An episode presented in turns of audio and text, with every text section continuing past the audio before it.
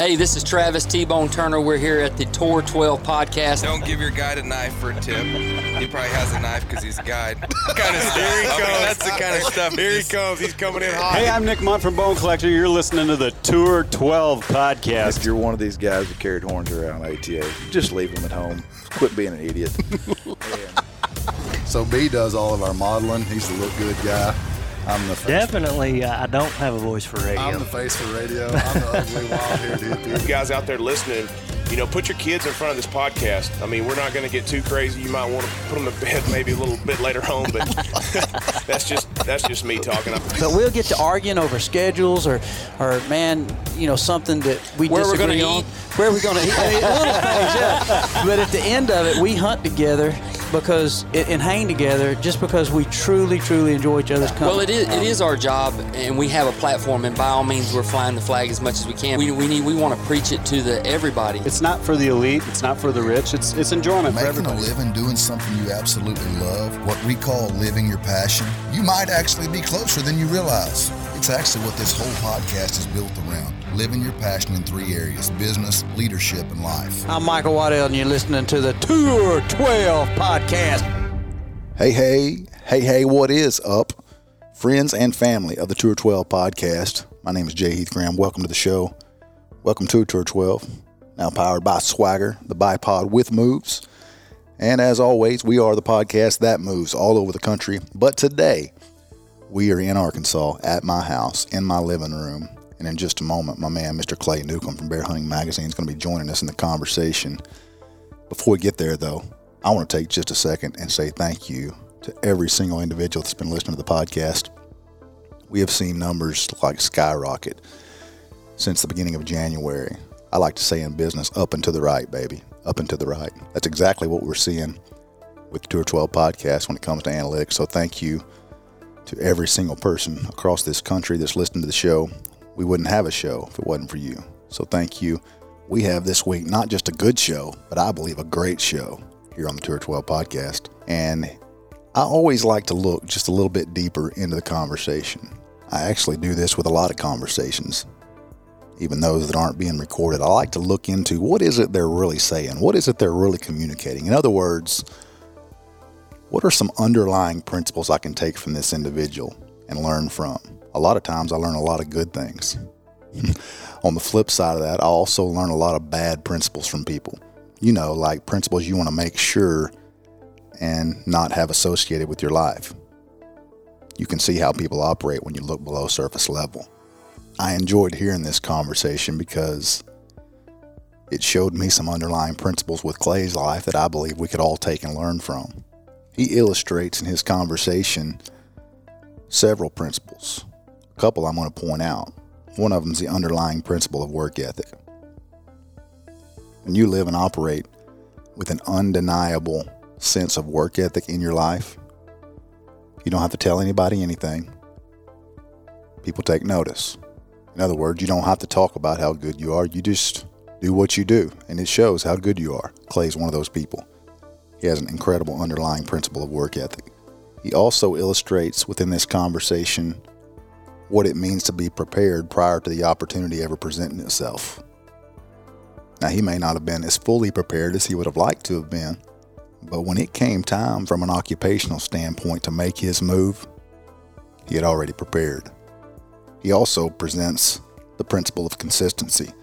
I've known Clay for a while now, as you'll hear in this conversation, and I've had the opportunity to watch him over the years. And he is constantly adding to what he's doing, presenting more content, networking at greater levels, making more connections. And he does an incredible job of displaying consistency in his business and in his life. He's constantly looking for ways to add to what he's doing. And because of those three things, I believe it's just three small things that I took notice of and thought it was worth mentioning prior to getting into this conversation as we look a little deeper into the conversation. Those are just three small things that jumped out to me. And I believe if you were to ask Clay if those three things have played a role in his success today, he would say, well, of course they have. Now, you may listen and hear and find something completely different than what I took from the conversation. Again, I'm just encouraging you to look beyond just the surface level, just beyond the entertainment side of this podcast, and see if there are takeaways for you. I hope you not only enjoy this conversation, but I hope you are inspired by it. Without further ado, this is that conversation with my good friend, Mr. Clay Newcomb. Hey, hey, what is up? It's going to be a good day today here at the Tour 12 podcast. We're actually in my living room today with my man, Mr. Clay Newcomb, Brandon Hunt, aka Be the Body. Oh, God. Be the body. Clay actually just told us he thought that's what the B stood for. How many? I always, how I many, mean, for like 10 years, I thought that's what the B stood for. how many podcasts do we have to start off this way before it gets old? Is what I want to know. This It's is- not that funny. It is so funny It is because you hate it. funny. If you would have just rolled with, we probably would have even quit like calling you that The dumbest nickname ever. Thanks. I just AK. thought that guys that worked out, that's why they worked out. Negative. They wanted you to look Now, at you're the soft talker, though. I guess so. Isn't that his nickname? Soft talker. Everybody who listens to this podcast knows that he can get a little softer every now and then. That's true. That is true. Anyway, Clay, it's good to have you at the house today, man. We've been Hey, thanks for having me. we've been talking about this for probably six months, Yeah, for a little while. and uh, we finally made it happen. I know we talked about it back before ATA, and we've all had crazy schedules. I know Yes. you have too, and you Yes. got a lot going on. Um, and so we're going to talk about a little bit of that today. Um, I've known Clay. I guess I guess we've known each other. We were talking before the show about somewhere around ten years, Yeah. probably something like that. We got started close to the same time, and it's been interesting kind of watching watching you grow with your business and obviously that's what this podcast is really built around is is talking with people that are living their passion and I know Yeah. you're doing that I even think I heard you say one time if you'd ever thought you were going to be making a living hunting bears or something like that didn't you say that Yeah, I mean, you never. Ten years ago, fifteen years ago, I wouldn't have thought that this is what I'd be doing for a living, for sure. yeah I So kind of kind of give everybody a little bit of background exactly what what it is. You know, Sure. What is that? Well, that you let me go back to what what you said. It's kind of given our history. When did Strut and Buck start? 2007 was the first year we airing. filmed.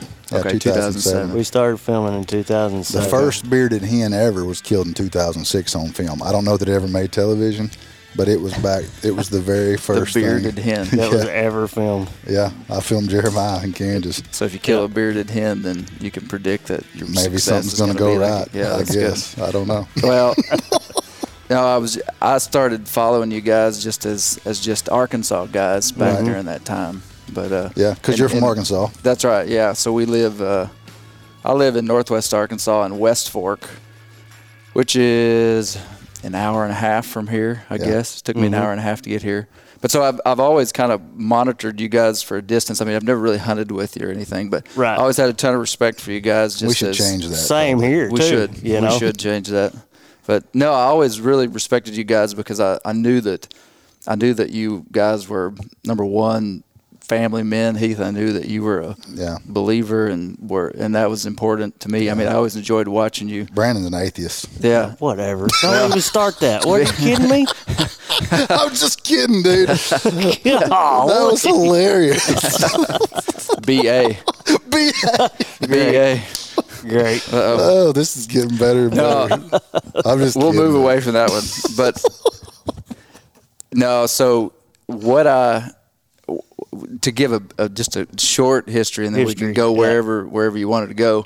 Um, in 2010, I started a regional a regional magazine with zero credentials, zero knowledge of how to do that, zero knowledge of publishing. Basically, in 2007, well, here goes here it goes way back. In 2007, I killed a deer, basically in my backyard, that I hunted for 15 straight days, and killed this deer on purpose with a bow in my backyard. The deer ended up scoring like 169 inches and was a non-typical. I mean, just a Wow. spectacular Wow. deer. And for Arkansas, as you guys would Mhm, know, Absolutely. and uh, I ended up getting three articles published about that deer. One in North American Whitetail, one in Bowhunter Magazine, and one in Arkansas Sportsman. And uh, and and that kind of opened my eyes to this possibility of doing stuff in the outdoors that it wasn't about producing an income, but just sharing stuff in the outdoors. So I started, and I was I'd always been a writer. So I guess all this really I guess that was what going to be my question: is did you have a writing background? To, you know, 12th grade English. Okay. Uh, but you know, I, I I always did love to communicate through writing, and still do. I mean, that's a kind of a core functionality inside of me is writing. Enjoy that, and uh, so I killed that deer in 2007, and that was the that was the entry point. That was the entry point to just outdoor stuff. And I started writing some more articles because once you kind of start getting into that world, it gets it gets easier and easier to get articles published. And so these got you. editors start to kind of know you. And when you send them a query, they're like, "Yeah, sure, go ahead." And so for probably five or six years, I was writing. I mean, I wasn't a, in, by any stretch a full time freelancer, but I was writing between five and twenty articles a year for random outdoor publications. Um, and then in 2010, I started the Arkansas Black Bear Association, which was a nonprofit hunting conservation organization for Arkansas black bear. Yeah. And there's quite a bit of history behind why I started that. Um, and inside of Arkansas Black Bear Association, I decided that we'd start a regional hunting magazine that was just authentic, all Arkansas. And uh, and I didn't have any at, at that point. I had no experience publishing any magazines. Didn't have any. I mean, I look back at those magazines now and I just laugh. I really do. I we mean, do that too with everything we did back yeah, then. I think that's the norm. Yeah. is that you produce content and people that produce content. I mean, you're putting yourself out there. oh yeah. I mean, you're. The It takes good, some bad, guts. ugly. Yeah, it takes some guts to do it, but I mean, it, every little piece is like a stepping stone. Mm-hmm. And still, you know, I'm sure I'll look at stuff I'm doing now that I'm really proud of, and we'll be like, man, I that look, was- I what was I thinking? I look back ten years ago and I'm like, that's why nobody was beating our doors down for content. exactly. yeah, yeah. So you knew nothing about publishing. You did know a little bit about writing, but as far Right. as does, did you I do the design? You did everything. I did right? everything, and Bear and I- Buck Journal, right? that's right. Bear and Buck Journal. I remember it. Yeah, Yeah. Uh, we kind of had a cult following, man. Yeah. I mean, to, to this day, I still get people that think maybe they've just been out of the loop for like five years because the, the magazine's no longer in print. Okay. Mm-hmm. Okay. But we printed it for five years.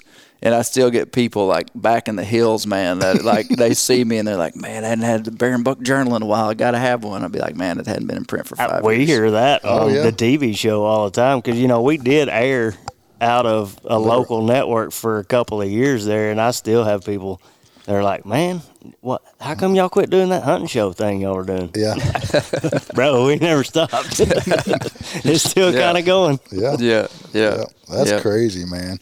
I think one of the things that's that's been intriguing to me about you and your business from the magazine standpoint is you have you have s- I, want, I don't know if survive is the right word, but It's a good word. the the digital age has definitely taken a huge impact on our industry from a marketing standpoint Right. and how people spend their dollars and I think we had this conversation one time you were talking about how it's been interesting for you to see that people still want that print Yeah. in their hands and I Yeah. and I and I when we do marketing for companies and there's times I'm like I don't know I go back and forth but I always have Clay in the back of my mind when I'm thinking about digital or, or not digital but print magazine ad Yeah. spends that there are people that still want that. It's just like books or anything Yeah. else. They want Yeah. the hard. So what's that? What's that process been like? Well, so there's a there's pretty kind of a big philosophy and, and story behind print that still that gives it some relevancy. You know, print is uh, well.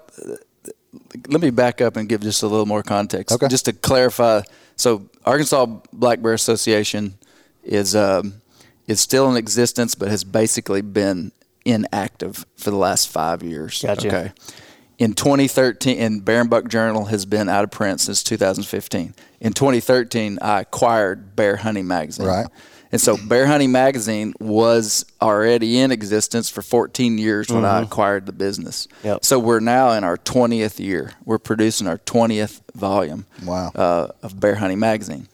Bear Hunting Magazine is the only print bear hunting magazine in the world. Wow. None other. Wow. We're we're a giant fish in a very small pond. yeah. Yeah. Emphasis on giant fish. Uh, and so when I talk to the printers, the people that print my magazine, they print, and I just print with an average size printer out of Fulton, Missouri. Mm-hmm. And he said, Clay, we print a thousand titles that you've never heard of in your life, Really? like pin, Hot Rod Pinstripe magazine, Bear Hunting magazine, yada yada Pony magazine. Like Really? So niche magazines are are still doing well at a small level. Yeah. Yeah. That, you know, but because there are still, and this is the whole premise of why I'm in existence, is that there are still people who are willing to pay for print content. Yeah. Like I'm mm-hmm. not willing to subscribe to your YouTube channel and pay you twenty five dollars a year. I won't do it. Yeah. I've been trained that that stuff's free. Yeah. But but there are still people that are willing to pay twenty five dollars a year to get a high quality product mailed to your door. Mm-hmm. I mean, it's a product. Yep. You and, have something to hold. and you know, th- there's and and we'll see if I'm wrong. It will always be that way. I agree. I mean, I think so Too. I wouldn't. I don't know that I would have said that until I've I've watched you from a distance for a long time and Right. seen you're proving that right. Yeah. You know?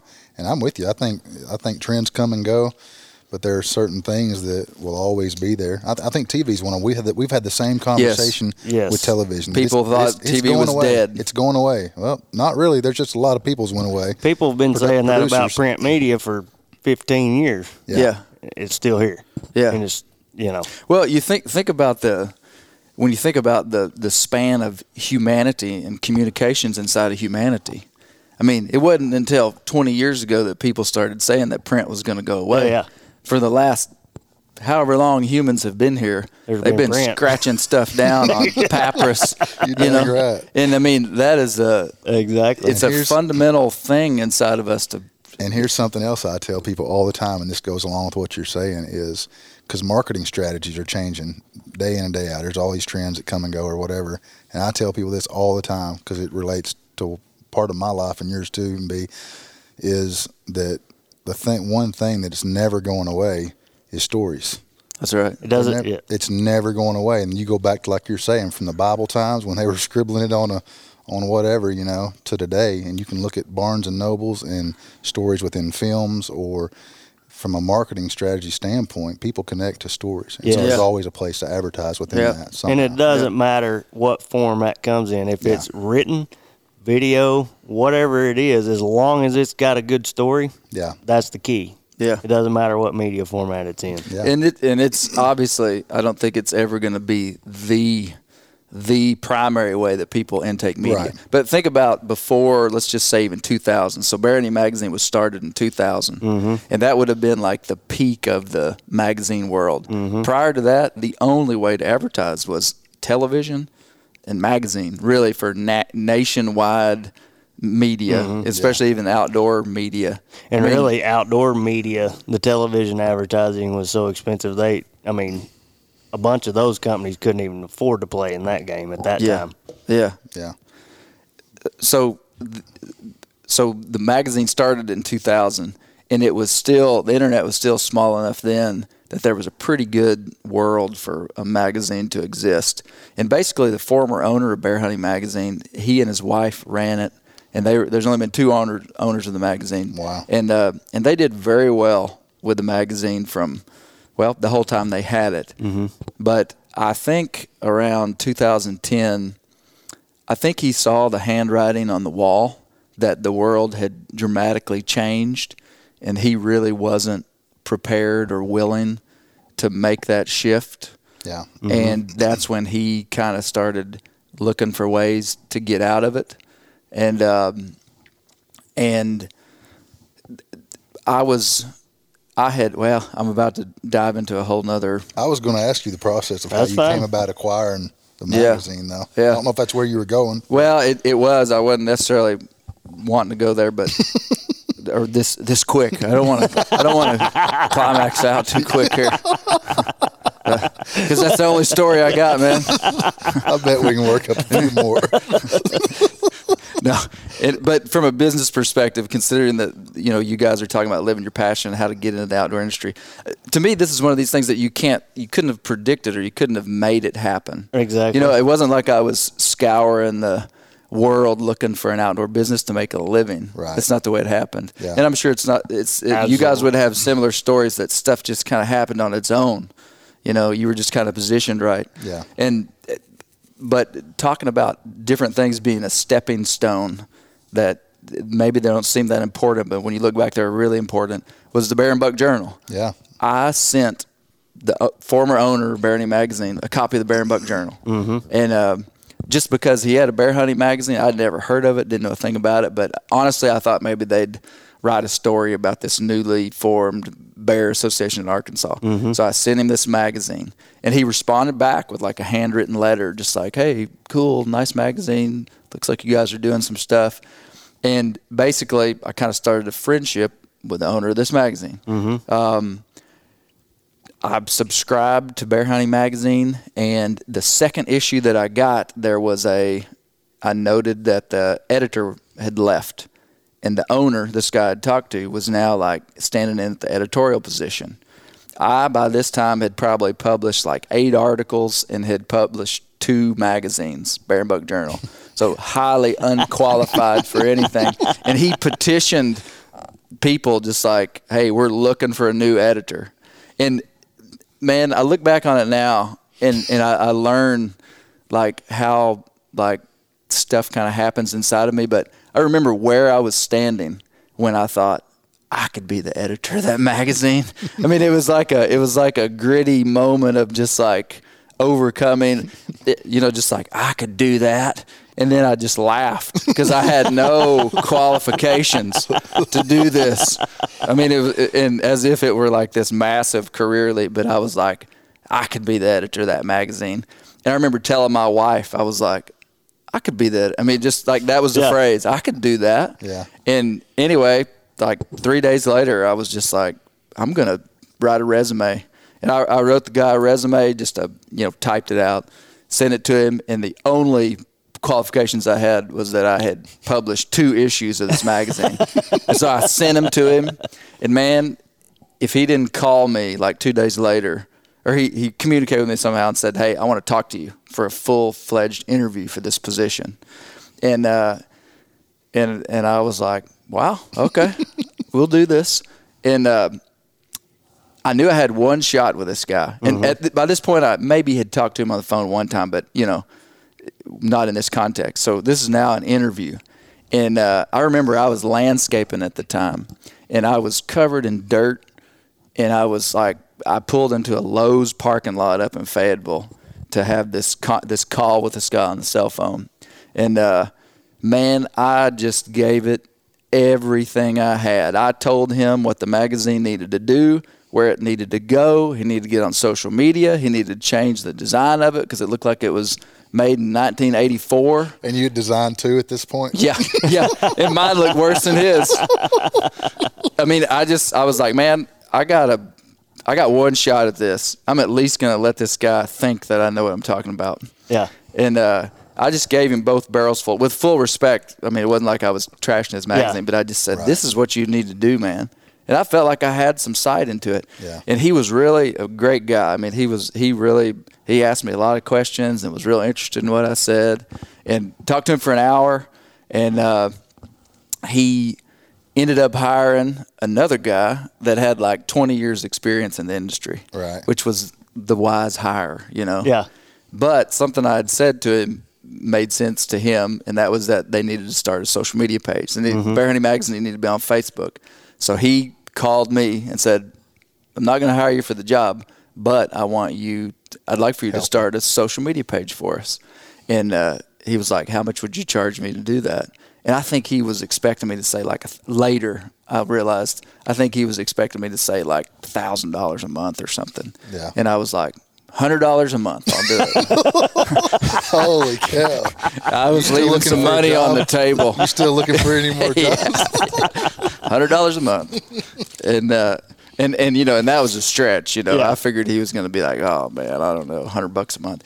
Anyway, so I started a social media page for Bear Hunting Magazine. I guess in 2011, I think 2011, and uh, he ne- he didn't even know what Facebook was. He wasn't on Facebook, and so I mean, he just let me do whatever I wanted, and I was very diligent uh, to do what I said I was going to do. And about every six months, I'd call in and report to him just what I was doing. He never called me. He like clockwork. I'd get my hundred dollars a month, you know. And uh, long story short, I did that for like three years, and we har- hardly had a conversation during that time. Wow. And uh, again, I was covered in dirt, been building a rock wall in somebody's backyard, and uh, I got a, I got a, I got a email from him on uh, June, when was it? No, it was May thirteenth, two thousand thirteen, and he, I had built my life in such a way. Like I went to college. I mean, I've got a degree in mm-hmm. environmental soil and water science. I could have graduated college and done a lot of different things, but I, I started a landscape business for two reasons. I wanted to be able to raise my family and not be somebody else's boss, or you know, not not be underneath. somebody else's. Just I want to have freedom to raise my young family. Number Yep. one, and number two, when the leaves turn maroon in the fall, I wanted to be able to hunt. Yeah. Yeah. So I started a landscape business. As as time moved on, I had a I had almost this. It, it was very real to me, but uh, almost like this image in my mind that was very real, and it was an image of like a like a open sky above me, and at the corner of just at the furthest peripheral of the sky was this dark wall cloud. And if you if you watch the cloud for very long, it wouldn't move. But but if you turned your head for like a little while and looked back, it would be a little closer. And I knew, I knew that one day that that cloud would cover my whole sky above me, and that cloud represented working in the outdoor industry full time. Hmm. Like I, I just had this image.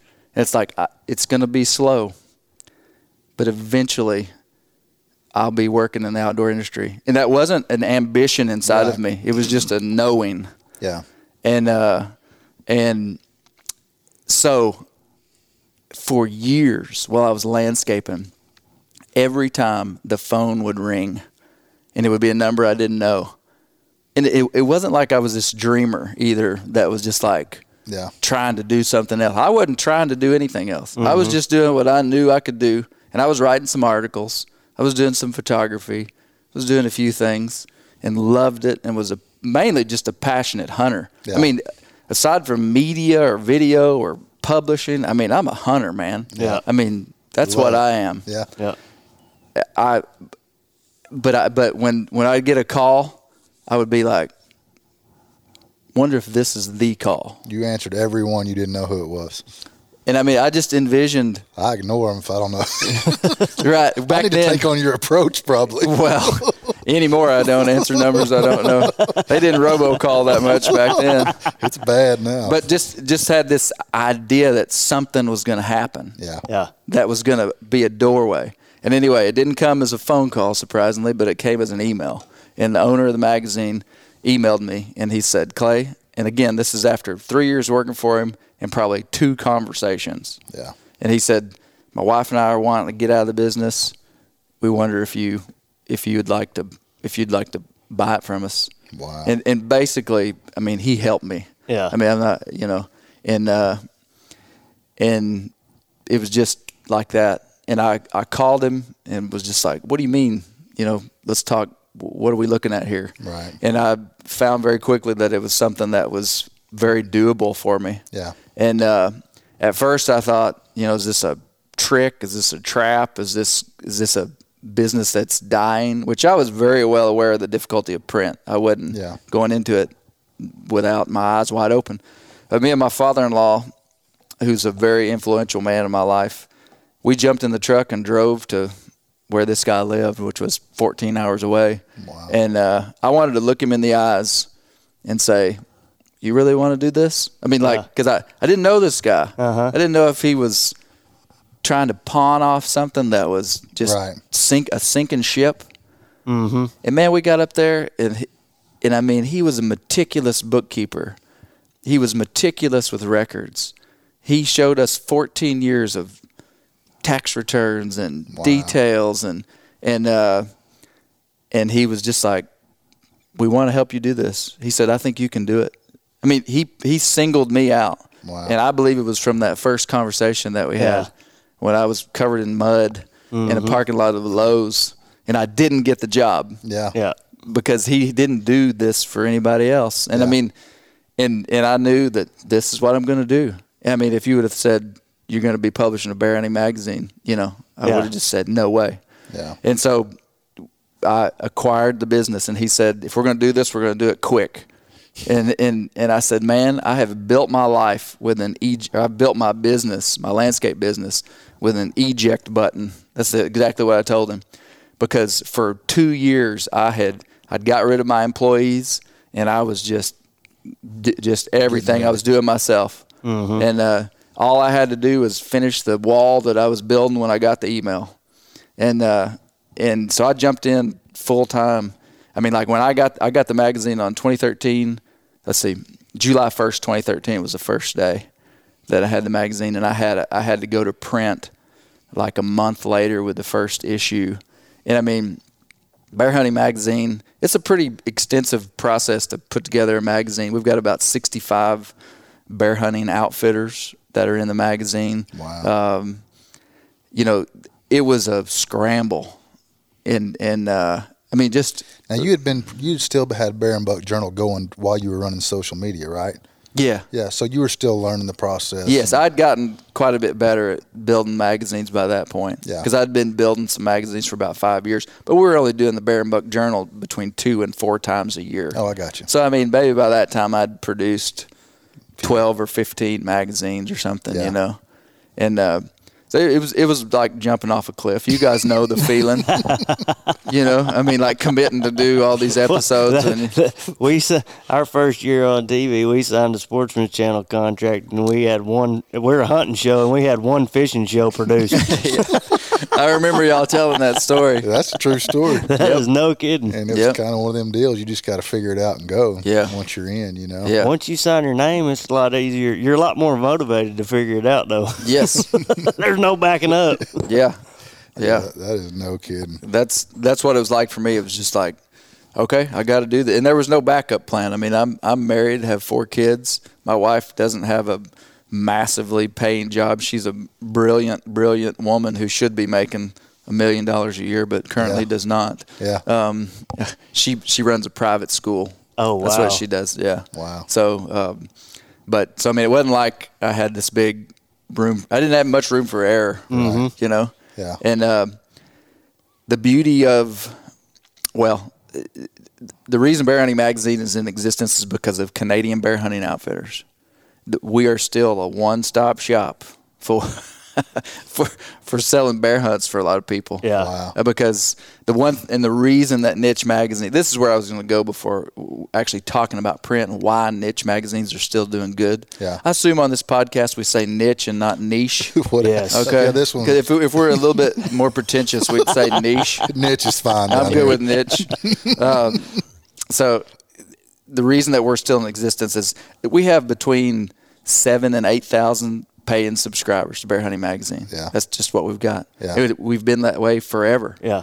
But we are still currently the most dense market for people that are bear hunting, that are like hardcore bear hunters, bear hunting every year. Mm-hmm. So if you're a Canadian bear hunting advertiser, I mean, you can spend a little bit of money with us Yeah. and put hunters in your camp. Yeah. And uh, and so that targeted market. I mean, like if you're paying for Bear Hunting Magazine, uh, you're you're pretty serious. Yeah. You know, and Yeah. that's the one thing that it that it is still has a lot of value to advertisers is for that highly specified. Yeah. Client It's target. kind of similar to a podcast. I mean, we were talking about it may not be the numbers that television gets, but the audience is very Oh, geared, yes. ser- serious It's your about. it's your target market. I saw I saw research from Forbes the other day. It said that um, 85% of subscribers to podcasts listen to 100% of the podcast. Mm. 85% of that audience. that's that's big. That's Yeah. big stuff. Isn't yeah, it? it is. It really is. And so that accumulates to dollars if you're an advertiser. Yeah. That's how we all survive.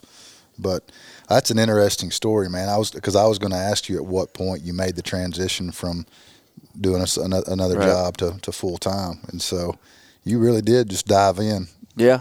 jumped off a cliff. Yeah, and it's and I've been doing I've been doing this full time since July 2013. Well, take us through the process of the detail and just the time that goes into putting a magazine together from start to finish? What's that look you know, like for you? it's gotten a lot easier over the years. At first, building a magazine was what I would have said was my primary, the primary function of the business. Like I would spend most of my time like building a magazine. Yeah. Anymore, I build a magazine in like four days. really.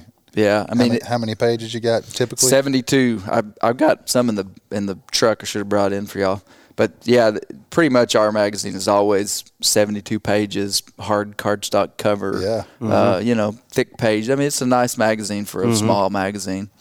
Uh, genuine, diverse content. I mean, we really try to do well. We're not trying to fill up the pages with advertising. Um, but to answer your question, um, the biggest part is just organizing organizing the stories gathering the content. It seems like everybody always thinks that content is the limiting factor. Most people are like how do you ever gather all the stories? Man i've got more content than i know what to do with. Really? yeah that, that's not the limiting factor at all. Um, people a lot of content i recruit from social media. I'm pretty much i don't know how people i don't know the science behind like evaluating someone just by like looking over their profile page. But i am almost with 99% accuracy You can tell what you're able. To tell whether that guy is willing and able to write a good enough article for our magazine. or if he's a person of integrity you want to deal with. Yes. just Yeah. by Yep. looking. I had a guy the other day. I won't name his name because he's listening right now. But he said, "Man, I, I started a new career, and I just realized I probably need to go back through my social media and get rid of a few pictures." yep. Yep. That's right. Yeah, That's right. That's hilarious. But so you get a lot of content from social media. Well, in, in in maybe not so much anymore, but originally I was just trying to find people to to write content and, and most people are willing to write stuff. If they've had a you know, a fantastic experience in a wild place. Yeah. They're and have good photo I mean they're more than willing to write. Right. And uh, and we work with writers. I mean like some people have you know, just written bare bones stuff that we kind of beef up or Mm-hmm. or so I mean we have a pretty broad spectrum of what we accept, but photographs is usually the, the limiting factor Really? of of uh, of what we're trying to do because we're trying to upgrade the quality, Quality. of the magazine Yeah. and uh, You got to have quality quality photography. yeah, because it's not like digital. You Yeah. get you to to make a good to make a photo print. It's got to be a certain quality. And Yeah. cell phones are so good. I hate cell phones, but cell phone photos are getting so good. Yeah. it's really helping the thing out. But even five years ago, cell phone photos weren't nearly as good as they are Oh, now now. in terms of megapixels and Oh, yeah. quality for print and stuff. So Yeah. so, uh, but yeah, so I, but now I've built kind of a network of people from a diverse, I mean, just all over the place that pretty consistently send me content, and then I create a lot of content. I Yeah. mean, there's basically I'll I'll I'll have the magazine with like this core number of kind of like adventure bear hunting stories mm-hmm. and then I may be like man we need a how-to article and I'll either recruit somebody that I know that can just spit out an article in a day's time mm-hmm. or I'll write one and I mean, we kind of got it down to a science in terms of produce actually producing the magazine. So that's really not. I mean, when I think of bear hunting magazine and the work involved in it, I kind of don't even think about printing the magazine. That's interesting. I mean, where I'm putting most of my work right now is in digital stuff, and and mm-hmm. that goes back to what the former owner was. And I'm going to say unwilling, and I think he would agree with that if he were listening right now. I mean, he just wasn't going to do it. But I knew when I took the magazine that we had to be strong on social media, we had to have video, we had to have all this other stuff that was Missing. really good for the space. Yeah. You know, and so that's what we've done. I mean, we've, uh, you know, right now our, our YouTube channel is probably the primary place that I'm putting content, and uh, and I'm not necessarily just promoting the magazine on YouTube, but it's branding. Yeah. I mean, it's, we're just brand. I mean, just all our content is just bear hunting magazine stuff, and so, you know, well, YouTube channel, social media, which we're not massive. I think we got forty thousand followers on Facebook, Yeah. and then Instagram. We were kind of a day late and a dollar short. We're you know just kind of hovering at six or seven You know, I bet you though. I bet a lot of the Instagram, you know, following is there's not obviously as many people our age that are into magazines. I mean, Right. would you? What's your demographic for magazines? Do you think? Do you have many 18 to 25 year olds that are reading no, magazines? it, it's pretty. It's it's definitely thirty five and up. Yeah. But I mean, guys like us, we grew up with Oh, yeah. magazines. Mm-hmm. Yeah. I mean, that's but the digital space is where you can connect to that demographic, though. yes. Yeah. and and so social media youtube but what i'm finding out too inside of this business and this is kind of a spin from the youtube thing is that whether you spend $25 with me on a subscription to a magazine or whether you spend $25 with me on a hat really doesn't matter at the end of the year Yeah. so we're doing a lot of merchandise stuff Yeah. and uh, and it blows my mind how good merchandise does. Yeah. You for got, real. You got a captive audience there specifically. Yeah. Around bear hunting. Yeah, and uh, and so so the digital stuff is becoming really big, and for us, anybody that knows there's a bear hunting magazine that didn't before is a win, and there's going to be some percentage of people that you know. Like like our YouTube channel, I, I could get into this because I'm a I've become like a YouTube nerd.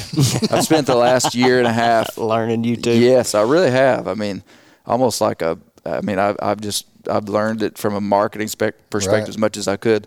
I mean, we've had I think 8.1 million views on YouTube in the last year and a half, Wow. Wow. and every one of those people, I mean, unless they just watched the first 10 seconds of a video, Yeah. they heard the word or saw the logo of Bear Hunting Magazine. Yeah. Yeah. And there is a percentage of those people, and though it be Small. minuscule, Yeah.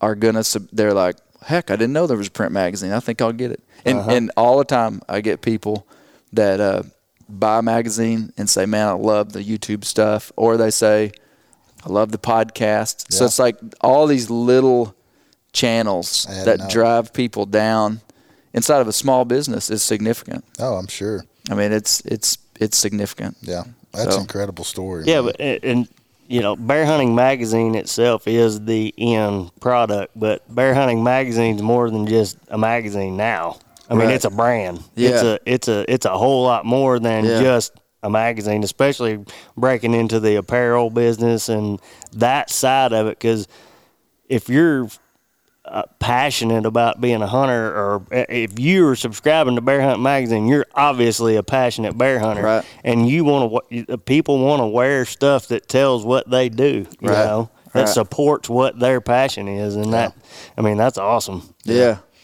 Well, that's that's where going back to my YouTube studies. I mean, like these big time YouTubers that are making a living doing You- mm-hmm. YouTube stuff in the hunting space, which Yeah. there's, I don't know, I don't want to name any names, but five or six come to mind that are just solely YouTubers. That's all they do. Mm-hmm. Man, they're not making a living off YouTube views, getting paid from YouTube. They're making a living.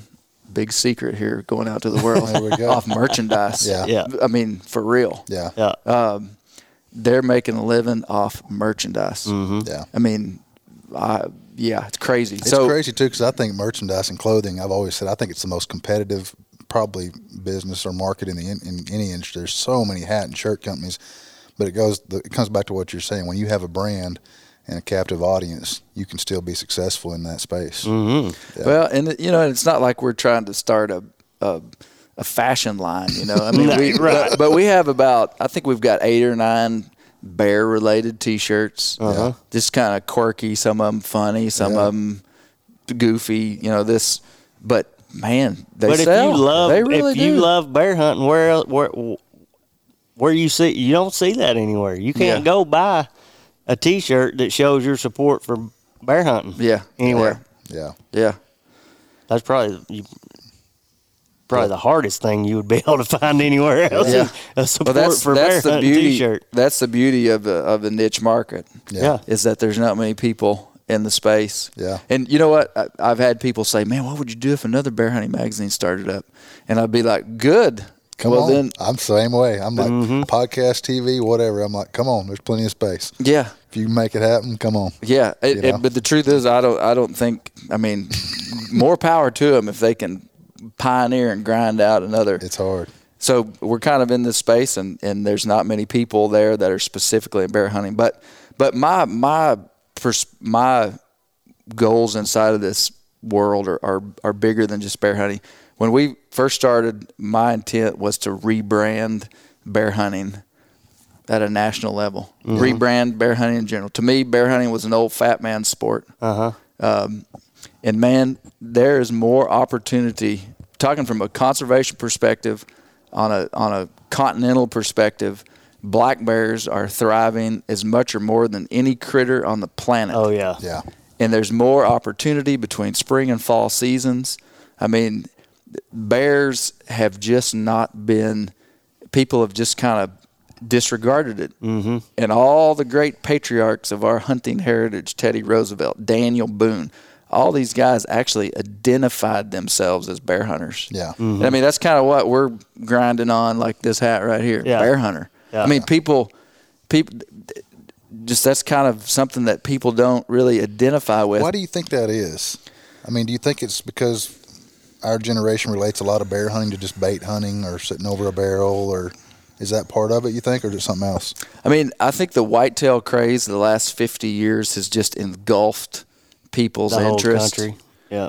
And and I I really think that the bear hunter identity just was sort of lost. Mm-hmm. Yeah. And it does take a, a specialized type of hunting and skill inside of bear hunting to be successful.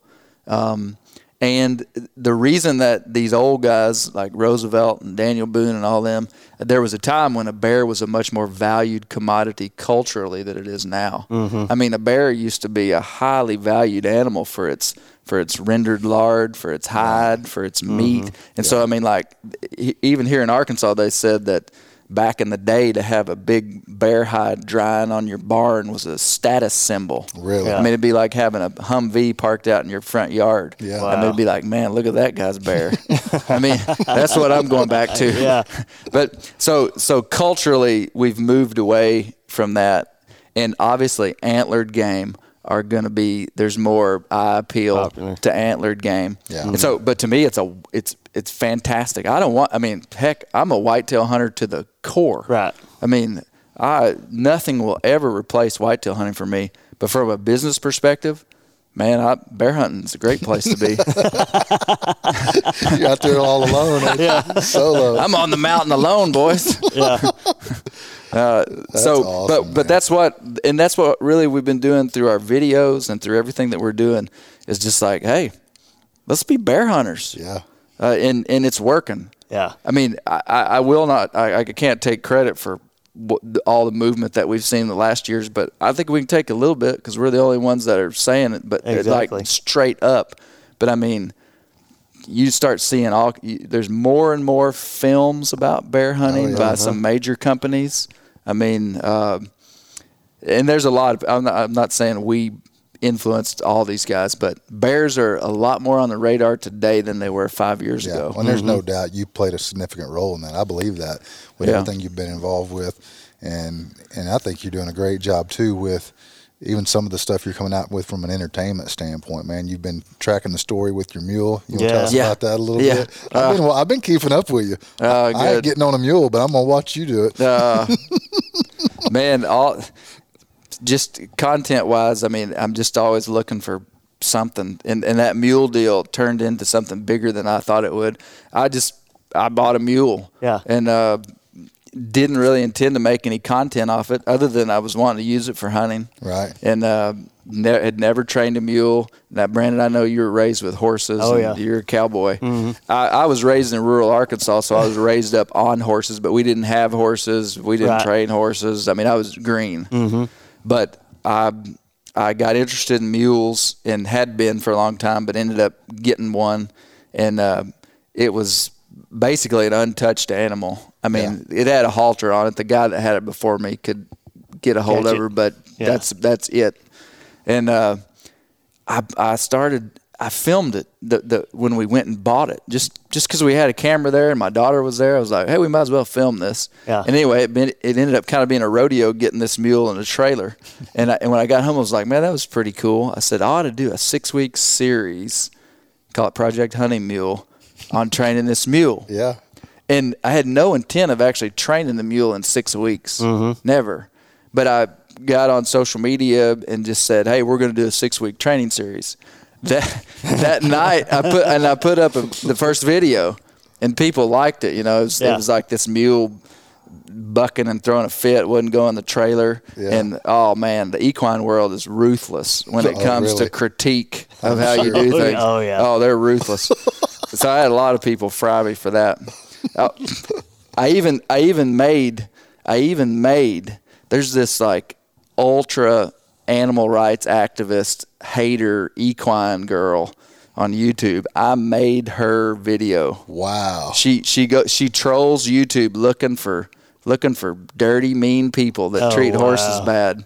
And uh, all you're trying to do is load him in the and she she found my video and it was actually on there and she was critiquing me this girl with like pink hair Oh, my and uh, anyway i was kind of freaked me out but uh, afterwards i was kind of proud of it.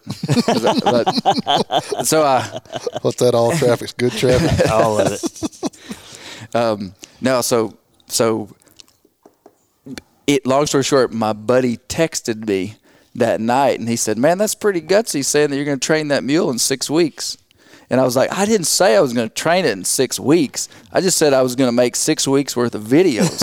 and then I start, everybody started being like, man, Clay, you're really going for it, man. You've never done this before. You're going to do it in six weeks. And all of a sudden I was like, well, I guess I'm going to have to do it in six weeks. Uh, and anyway, I, so I, I, from the time I got it, six weeks later, I was riding the mule. You know, and uh, to be to be completely honest, it was like a transformative process for me. I'm sure. For it really was. I mean, uh, my life has been a series of overcoming fear. Uh-huh. For real. And as a kid, I got bucked off of a horse, uh, my buddy's horse, like first horse I ever got on. I came off of it somehow. I don't know if it bucked or if I just fell off, but it scared the tar out of me when I was Right. like seven or eight. Yeah. And uh, had always been kind of fearful around equine animals, but saw them as a valuable tool for getting into wild places, and it was just like, man, I'm going to do this. Yeah. And uh, training that mule, and I had some experience in animal training, but just some foundational stuff that really helped me. And, and the first time I saw um a horse trainer, he didn't train my mule, but I watched a horse trainer, a good friend of mine, mess with another mule. Mm-hmm. And I watched him for like five minutes, and I was like, I get it. Yeah, I mean, it, it's training horses or mules, or it's it's no different than dogs or whatever it is you're training. It's all positive reinforcement stuff. It's just the positive reinforcement that you give, like a large, like a horse or a mule, is a fight or flight, or a flight Right. animal, basically. So Right. you're it's pressure. It's about pressure and release. That's all Yeah. it is, and and applying pressure when needed. Releasing that pressure whenever you're that's their reward is the release of pressure. Yeah. It's just amazing to watch one of those animals go from completely trying to annihilate everything to get away from you to Right. accepting you and actually locking on to you and you're their You're safe the place now. Yes. You know? It's it's a unique experience Yeah, it's it's awesome. You're Yeah. saying I should try it, B? Uh for sure. you, I've got a special mule Yes. for you. Heath. Do you? you probably do. Make it good. It's, it'll be really entertaining. We've Now, joked I, about this. I am going to put a caveat in there. What's that? Horses are a lot easier than mules are to do all that with. That's what I hear. It's a lot easier. well, that to to seal off that story, if we want to talk about it more, we can. But that one of my videos on YouTube has nine hundred thousand views. Is that not Wow. crazy? but but the the final training video that kind of summarizes the whole thing, and uh, so anyway, that that kind of surprised me. Yeah. But it kind of opened my eyes to that kind of reality, kind of raw type video that people connect with. I was going to ask that if you were to go break that, why you got that much traffic behind ju- in that in that video, just to help listeners. What do you What do you find that people are looking for? I mean, what is well, it? I tell you what, on YouTube, anything controversial. I mean, Oh, I hate to say it because you don't. I've never and never will make a video with the intent for it to be controversial. Right. Yeah. But uh, I think there's 1,500 or 1,700 comments on that video. Wow. And about half of them, people are crucifying me yeah, uh, just for for doing it wrong or saying I was being rough on the mule, which is ludicrous. I mean, the beauty of the way that that I did it was I didn't have to get rough with the mule. I mean, Yeah. it was all natural horsemanship type stuff, not stuff that I created on my own. It was stuff I researched and mm-hmm. and you know learned from. Yeah. I didn't do it on my own, Yeah. but I did. I executed it on my own. Yeah, I was want to ask you when you're talking ask you when you're talking about controversial stuff. You deal primarily with bear and bear. I mean, I know you deer hunt too, but what do do you get a lot of that kind of feedback on the bear side of things? Jeez, Because I know we've I mean, we've had one or two People lose their mind when you post stuff about bears. at least on it our seems like on do. our side. I really feel like the controversial side of bear hunting is really essential to what I view as a call to be inside of this world. Right. I mean, bear hunting is the low hanging fruit. Yeah, It's the low hanging fruit of North American hunting. And uh, I would have, you know, 10 years ago, if you'd have said, hey, Clay, hunting's under threat, you know, there might be a chance one day that you wouldn't be able to hunt like you do today. It just would have been so far removed from me that I wouldn't have even thought about it. I mean, we live in a state that's pretty Yeah. rural and pretty hunting friendly and whatnot. But man, w- m- I mean, I can't even begin to express the threat that our whole hunting community is Oh, yeah. under. Yeah. And the the point of it is bear hunting. Mm-hmm. I mean, it, it's a charismatic megafauna. I mean, animals that have been humanized, animals that have, have emotional appeal, animals that people don't understand how we utilize the resource. People are okay with you killing a deer and elk because they Yeah. automatically know It's prey species. well, it's a prey species. They're going to eat it. They can Mm-hmm. identify with eating that. They see you kill a bear and they automatically just think it's a, just a total just joy kill or yeah, something. just murder. And uh, so I, I mean, I could nerd out on this podcast about the conservation angles of why we bear hunt, why we do what we do, how bears are thriving in North America, how hunting is like the best thing that ever happened to black bears. Yeah. And and and I view that as like a significant part of, of who I am. So I can't just produce entertainment. I've got to. Uh, I, big part of what we do in the magazine is educate people, give them give them the vocabulary to talk about conservation based hunting and how you know how uh, bear populations are designed to expand by ten percent per year.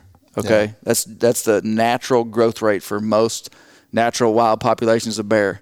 The limiting factor for for growth of any wildlife species in the modern times of 2019 is the limited habitat. Mm-hmm. So, like here in Arkansas, we've only got so much habitat that really will hold bears. Yep. They've been, they'll grow for 10% per year. if they've got room.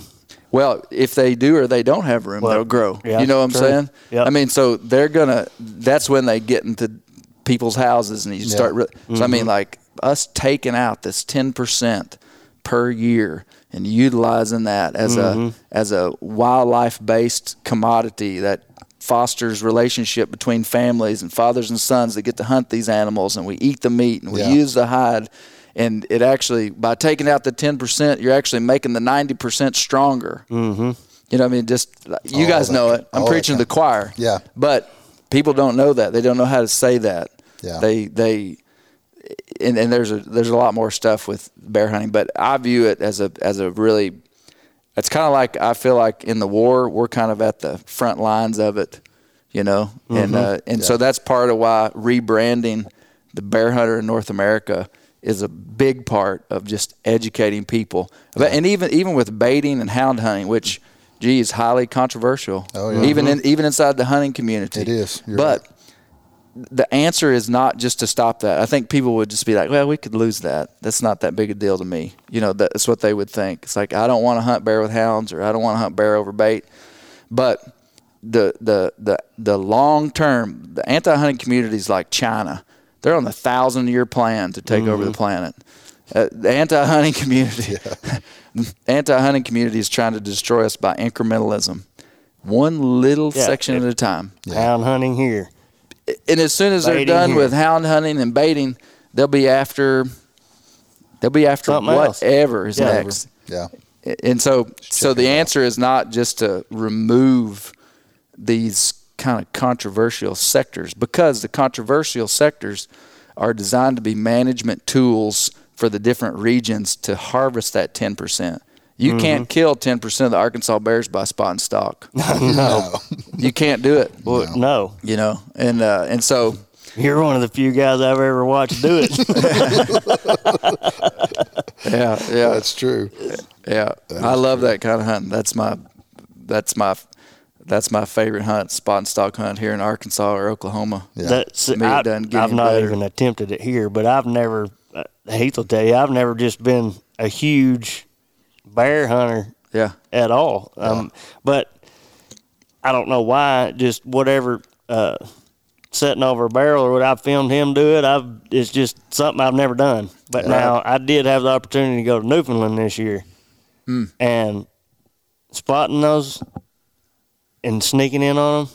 I oh, I could get smooth eat up with that. Yeah. Oh my Yeah. god. Yeah. I mean, I love it. yeah. I Did you love kill one up there?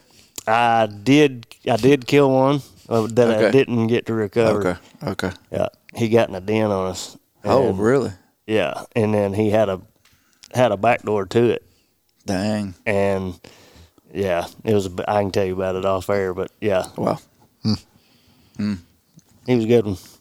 Yeah. So you've had take me off. We got we got a couple other things we hadn't talked about here. You've you've mentioned diving off into the digital side of things. You've gotten into films now. Yeah. You recently won the Badlands Film Festival. What was that experience like for you? Yeah, that was pretty neat. That was uh, 2018. Um, I, I, I started, let me just say, four years ago, I was using iMovie, and my stuff looked like something, you know, like a sixth grade girl would make. Nothing against sixth grade girls. But Was it- was it my similar? daughters? Uh, uh, tried to equate it to something my was it daughters. would- similar to the experience of your first magazine? or Oh two? yeah, oh yeah. Didn't know anything. didn't know anything. And since then, I, I feel like uh, we've come a long ways on our production value Yeah. with some of this stuff. And, and mm-hmm. even yearly, I mean, I even look back at stuff I did last year and stuff I'm doing th- this year. And I feel like I've come to a standard of quality that I'm pleased with. Right. You know, um, but no, I, I had a pretty spectacular thing happen in uh, 2017.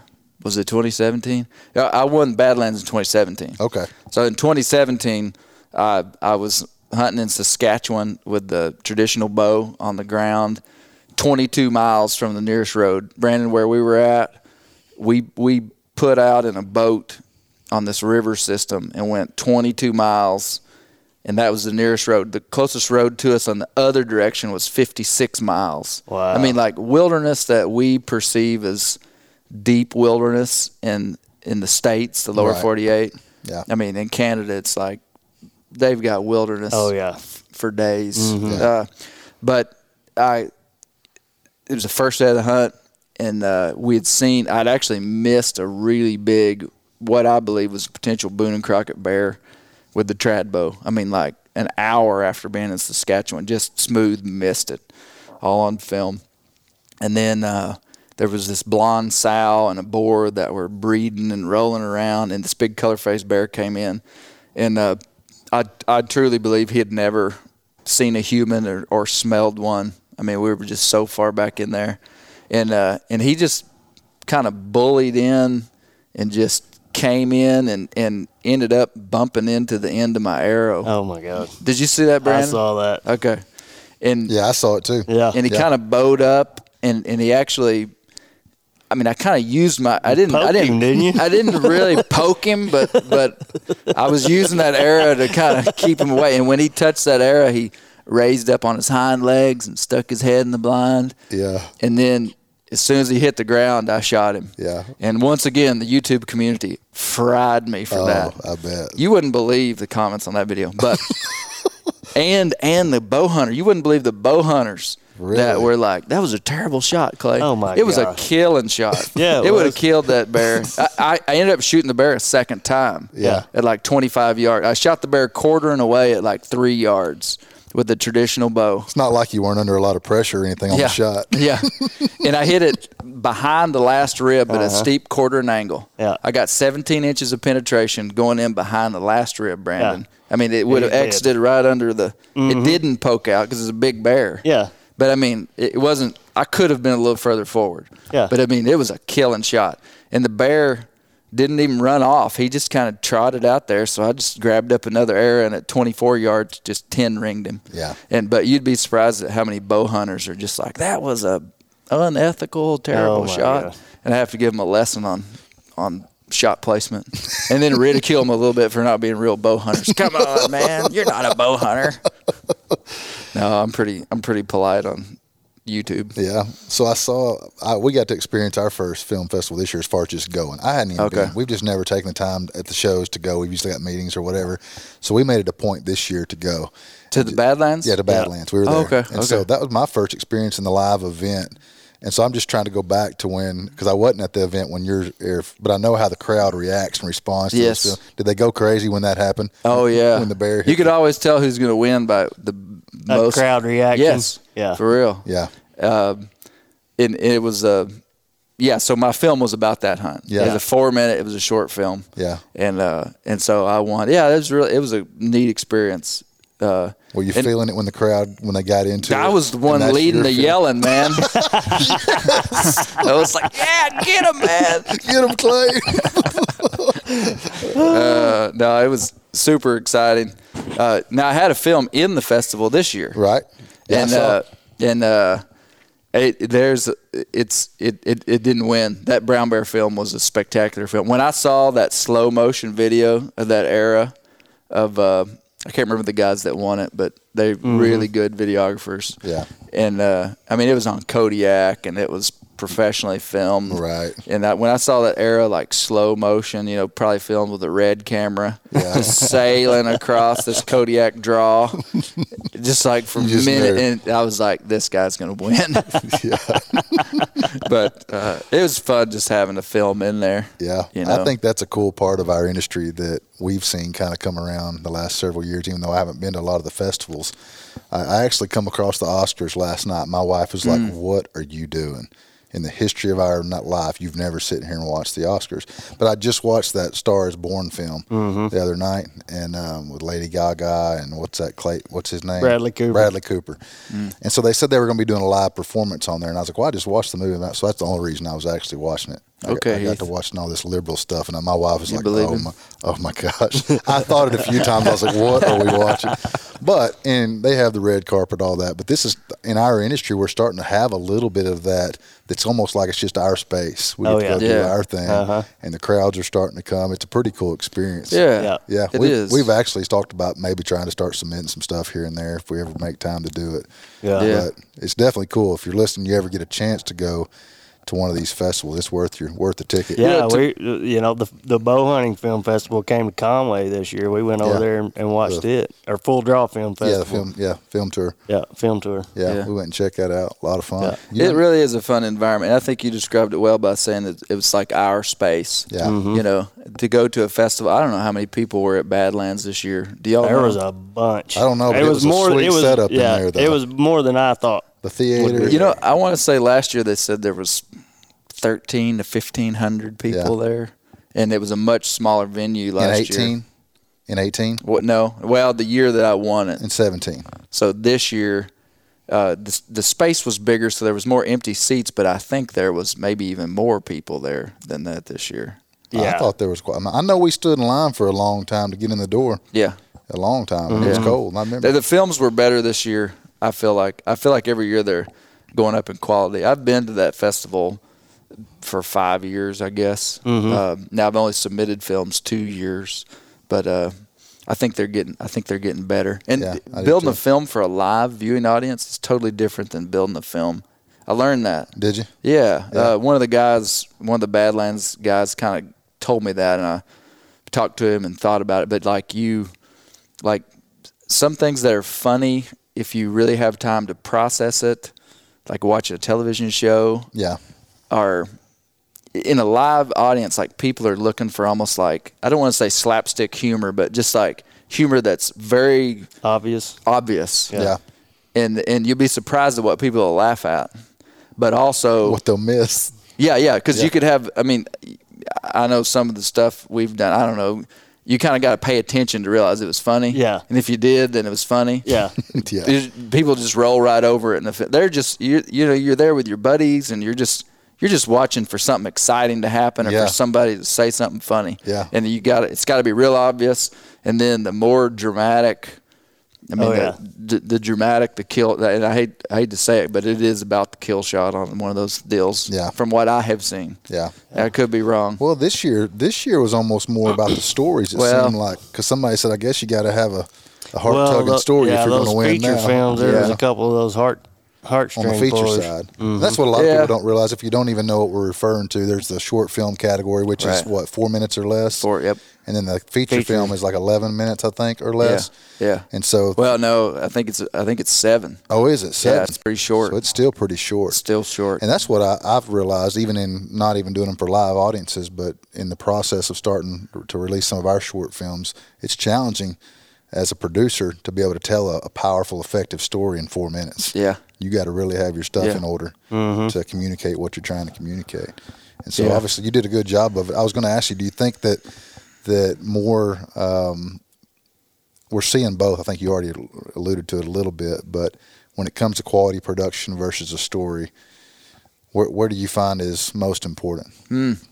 That's a good question. The, the this year, you're right. It did seem like it was the more scripted, professional stories that did well. Yeah. Um, but I've also seen it the year before, the year I won the short film. The guy that won the long film just had a really great story. It, it, and I wouldn't say the production quality of it was Out of this world. no, it, but the story was his. Mo- it was a guy whose mother had had cancer, and he took her mountain goat hunting. She Yeah. killed a mountain goat, but ah, I don't know. There's a there's a balance between just that raw realism that kind of YouTubers want to see, and then the real polished out. Matzinger, Jason Matzinger, Oh, yeah. usually cleans up pretty good. Yeah. Uh, but he always has a spectacular film, mm-hmm. but it it doesn't always win. yeah. Yep. You know, so it's And it's almost like, and, and, and I've, I've even noticed this, and I'm, I'm, I don't really hang out with Matzinger that much, but I would expect he feels this way. It's almost like when you start creating a certain expectation, it's almost like LeBron James. He can go triple double every night, and it's normal. Where, Well, where 10 years ago, you're like, holy crap, he just did that Yeah. like three nights in a row. Yeah. And it's almost like in film. Now that you start creating this expectation, Yep. you're not going to win every year because That everybody hurts you. knows it hurts Yeah. you almost. it hurts you. Maybe you should just submit every like once every three or four years. For real. if you want to win, I mean, if your intent is to win. To win, yeah. I tell you what else hurts you is going first. really. Yeah. Yeah. Uh, I've noticed that that the first film, you've forgotten what it was about by the time you By the vote. time it's over. Yeah. Yeah. I mean, that- I, I do they had. just draw straws on that deal or what? I don't, I don't know how they do it. Hmm. I don't know how they do it. But I mean, somebody's got to go first. you Yeah. know? Yeah. I think they do it intentionally based upon the content, just to keep people Engaged. excited. Yeah. I mean, like if they feel like there's one that's a little less, they might they might put. I don't. You know, I think they have some intentionality behind it. Yeah. But yeah, Well, that's, pretty cool. fun. That's cool, man. I was excited to see when you won that. I know it seems like it was yesterday. Time flies Yeah. so fast, but it's been cool, man. Watching you kind of tell your not only tell your story today, but seeing you progress over the last ten years and just step by step. What would you tell somebody that's ten years like you were when you're just getting started out, looking back? They're thinking, man, I want to, I want to live my passion someday. Yeah. Well, give give me a couple things. You know, I'm kind of torn, Heath, in that because I feel like there's some people that will. I mean, they're just not supposed to make a full time living in the outdoor industry. Yeah. I mean, it's just like because I do see people that have ambition to do that, and I feel like they think that they're they can work to that place, Yeah. and it's a fine line because you've worked a lot, Yeah. but I you were also, I mean, that was just the pathway that you Yeah. had for you. Yeah. Uh, like so, I do see people that I feel like kind of have a pipe dream of living Mm-hmm. inside the outdoor industry. And so I'm I'm kind of torn between like just really encouraging people, just saying like, Yeah. man, this is America. Anything can happen. you can live your dream, and then they waste a decade. Yeah, I'm actually fixing to do some leadership podcasts on that subject because the last thing we want to do is create a false sense of hope, yeah, and and you got to be realistic within your skill set with what you're. I say that, but then I hear your story, and you're producing a dang magazine, and you just, you know what I mean? Right, But well- you, but you had the willingness to dive in and learn whatever it took and to have the Yeah. grit and grind to go out and, and, and the it. opportunity came to me. I mean, and and that's something that you can't. I think it would probably be a lot of the story of a lot of people in the outdoor industry is that yeah. that they just found themselves in beneficial circumstances that are hard to fabricate. Like I, I don't look back at my me now making a living in the outdoor industry and say it was solely just the Right. work that I did. I mean, um, so I'm not trying to discourage people, but I think people ha- need to be need to f- fill their space and find that place where they feel satisfied and fulfilled in whether it's producing content or whether it's working for an outdoor company or or whether it's just having an Instagram page that they can share, you know, their stuff with people Yeah. and be realistic inside of what they're what they're supposed to do. Because not everybody's supposed to do what you do. Yeah, exactly. You know? There's no doubt. Yeah, yeah, yeah. But working, just working hard and being willing to do whatever it takes, Yeah. take a risk. Uh, and I, and I've heard some of the Dream Crusher podcasts you guys did, and It's and still one of the most downloaded. yeah, yeah. No, and that's that's that's really good stuff. Um, it's just true. I mean, Yeah.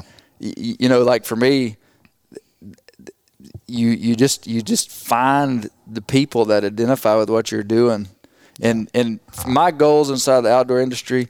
If my life just stayed just the way it is, and I was able to make a living, I'm not getting rich, but I can pay my bills Yeah. um, and I'm able to. I have, and I do have opportunity. I have a lot of opportunity to hunt bears. Yes. That's one thing that the doors are wide open for me. Somebody's got to get that content right. Yep, yep, Stinks for you. stinks for me. um, but uh, I, I mean, I'm, I'm if if if my life just stayed just the way it is, I'd be happy. Yeah. But at the Yeah. same time, um, I am ambitious in the sense of, I mean, I'm trying to grow this business, and and I don't think it's necessarily going to grow. I don't think my magazine will ever have hundred thousand subscribers. It won't. I I think it might stay just the way it is. But what I am trying to grow is our digital stuff, and and I don't even know if I'll be. I mean, I think in the foreseeable future, Bear Hunting Magazine will be the core of my business. But I, I would I would like to see a day when I was producing a bunch of content not bear related. And that's kind of what we're doing now. Yeah. I mean, we we just produced a film two weeks ago uh, called Hundred Dollar Squirrel. I saw it. I saw Squirrel it. hunting on mules. Yeah. Man, that did better than any of my bear films that I released this year. Really? In, in- for the time period Yeah. uh, like we traveled all over North America hunting bears, and I go r- get on Izzy and go on a squirrel hunt, and uh, that video did better than all those bear videos. Isn't that crazy? Um, That's awesome. but it, so- do you think it's because you you have such a locked in bear hunting community following you that they were like, "What the heck is Clay doing?" I don't know. Maybe it was a shock factor. I don't know. What's he doing? The- hey, the, the the outdoor industry is looking for something different. I guarantee. All the time. Yeah. I mean, I could tell you a story without mentioning any names, but I was at the ATA show and was standing with a very influential figure in the industry. I'll tell you who it is after we get off here. yeah. And uh, in marketing, in the marketing space, I, I didn't know him uh, very well, and uh, and and somehow I didn't say it, but the guy I was with said, "Tell him what you're doing on Friday," and I said, "This is a filmmaker." Yeah. And I said, "Man, we're going squirrel hunting on mules in the Ozarks." He pulled out his phone and started looking at his calendar because he wanted to come Really? and make a film for real. And uh, I'll tell you the rest of the story. But the point being, this is a pioneer, and he was he was just like, "You're doing what? Yeah. Squirrel hunting on mules? That's good stuff." Yeah. And uh, and uh, so th- they're looking for different stuff. Yeah. I mean, I mean, whitetails are always going to be king. I mean, we Yeah. all love whitetails and love killing big whitetails. Yeah. But I mean, like Rinella, I'll tell you, Steve Rinella. I mean, he's to me, he's he's top of the charts Yeah. in my book in terms of conservation, his ability to communicate, and all Yeah. that he's doing. And he's awesome. he's kind of told us all. I mean, we knew it before because we've been doing it our whole lives. Yeah. But I mean, you know, just like the small game scene and just kind of utilizing the broad space that we have. You know, media's kind of shifted us towards the the glamour of antlers. But uh, and that's really what I'm all about. I mean, bear hunting kind of landed in my lap, Yeah. and so that's what I would be known for in the little world I'm in. Yeah. But uh, but heck, man, I mean, I'm a coon hunter and a squirrel hunter and a deer hunter and a Just a hunter and an outdoorsman. yeah, yeah. and so we're uh, uh, yeah, And I think that's, you know, all of us, especially where we all grew up, you know. I mean, if it was season, you hunted it. yeah, It didn't matter what it was. Yeah. From the time dove season comes in until turkey season goes out in the spring, you know. yeah. What's going on. Yep. What's your you're a, you're an expert in the bear hunting community. What would you what would you give us a uh, sleeper state for bears in the bottom 48? The Sleeper people- state for bears in Yeah. the bottom 48. Uh, Arizona. Really? Yeah. Arizona has some of the biggest skulled bears in the country. Wow. Yeah. Um, Arizona's a sleeper. And then the real sleeper, I'm not going to tell you. the real sleeper. That's why it's a sleeper, right? No, I'm just kidding. No, my favorite place to hunt black bears in the whole world is Oklahoma. Really? I've hunted bears in the best places in North America, and I can say that with confidence. And uh, two biggest bears I've ever killed came from southeast Oklahoma. Wow. Yep. I was going to ask What you. it what is it just cuz of that because of that reason there or is it something about? I'm about gonna give away all these secrets. Can we edit this out? Yeah, we can. No, I'm just kidding. no, no. Um, part of it is just my ex- the accessibility that that region has for me because of access that I have. So I mean, I have a unique angle on it. Because that's Uh, pretty much the western side of the Ouachita's, which the Ouachita's hammer Well- out some giant bears. Well, every th- that's just it, though. So we've been hunting bears in Arkansas since 1980, Mm-hmm. and the Ouachita Mountains flow into southeast Oklahoma for about 30 miles. Mm-hmm. Yep. So some of the best bear hunting that I do is pretty near the Oklahoma Arkansas line. Or Let's Right. just say within 10 miles of it. And that's some of the best bear hunting maybe in Arkansas or as good as in anywhere. Mm-hmm. Central Ozarks are really where everybody should go. They should never go to the Western Ouachitas. They should go to the Central Ozarks. Newton Johnson Pope. Okay. You both- Thanks. Newton Johnson Pope. That's where they should go. Uh, but so we've been hunting bears since 1980 on the Arkansas line, but you go a mile into Oklahoma and you're hunting unhunted bears. Yeah. And basically, nine years ago, eight years ago, they opened up a season in Oklahoma. So basically, we're picking the low hanging fruit off of uh, Wow. the Oklahoma vine. Yeah. I mean, I killed a 550 pound bear in Oklahoma this year. Wow. You know, old, old bear. Mm. I hadn't got him officially Hadn't. scored yet, but Last bear I killed in Arkansas was 19. was 19 inches. No, 19 years old. Oh, for real? Yeah. Wow, I that's knew- old. I know. I, I don't. How how old they get? I mean, And they can live up to 30, 25, 30 years in the That's what I wild. thought. Yeah, But still, 19, I, that's old. it is. I, I knew when we when we was when we was cleaning this bear out, his teeth was about to fall out. And of course, Ah. of course we sent. How big in. was the skull? Do you remember? I don't. Yeah. I don't even know that we measured him. Hmm. Um, matter of fact, skull's probably still in my freezer. If you want to look here in a minute, yeah. We can officially measure him. he uh, yeah, but I knew, but I didn't realize that. I mean, Yeah. he, he'd been roaming for a while. Well, if it was a boar and that old, it's probably good, good sized skull. Yeah, yeah. So, well, man, it's been good today. You got any closing thoughts, B, Clay? Anything we've not covered?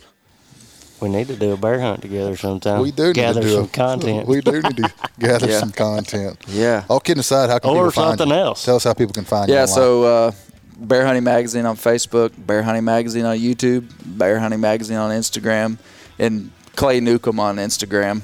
Awesome. You know, Clay Newcomb on Facebook. Yeah. But yeah, that's kind of where we're at. Cool, man. Well, man, it's been really good.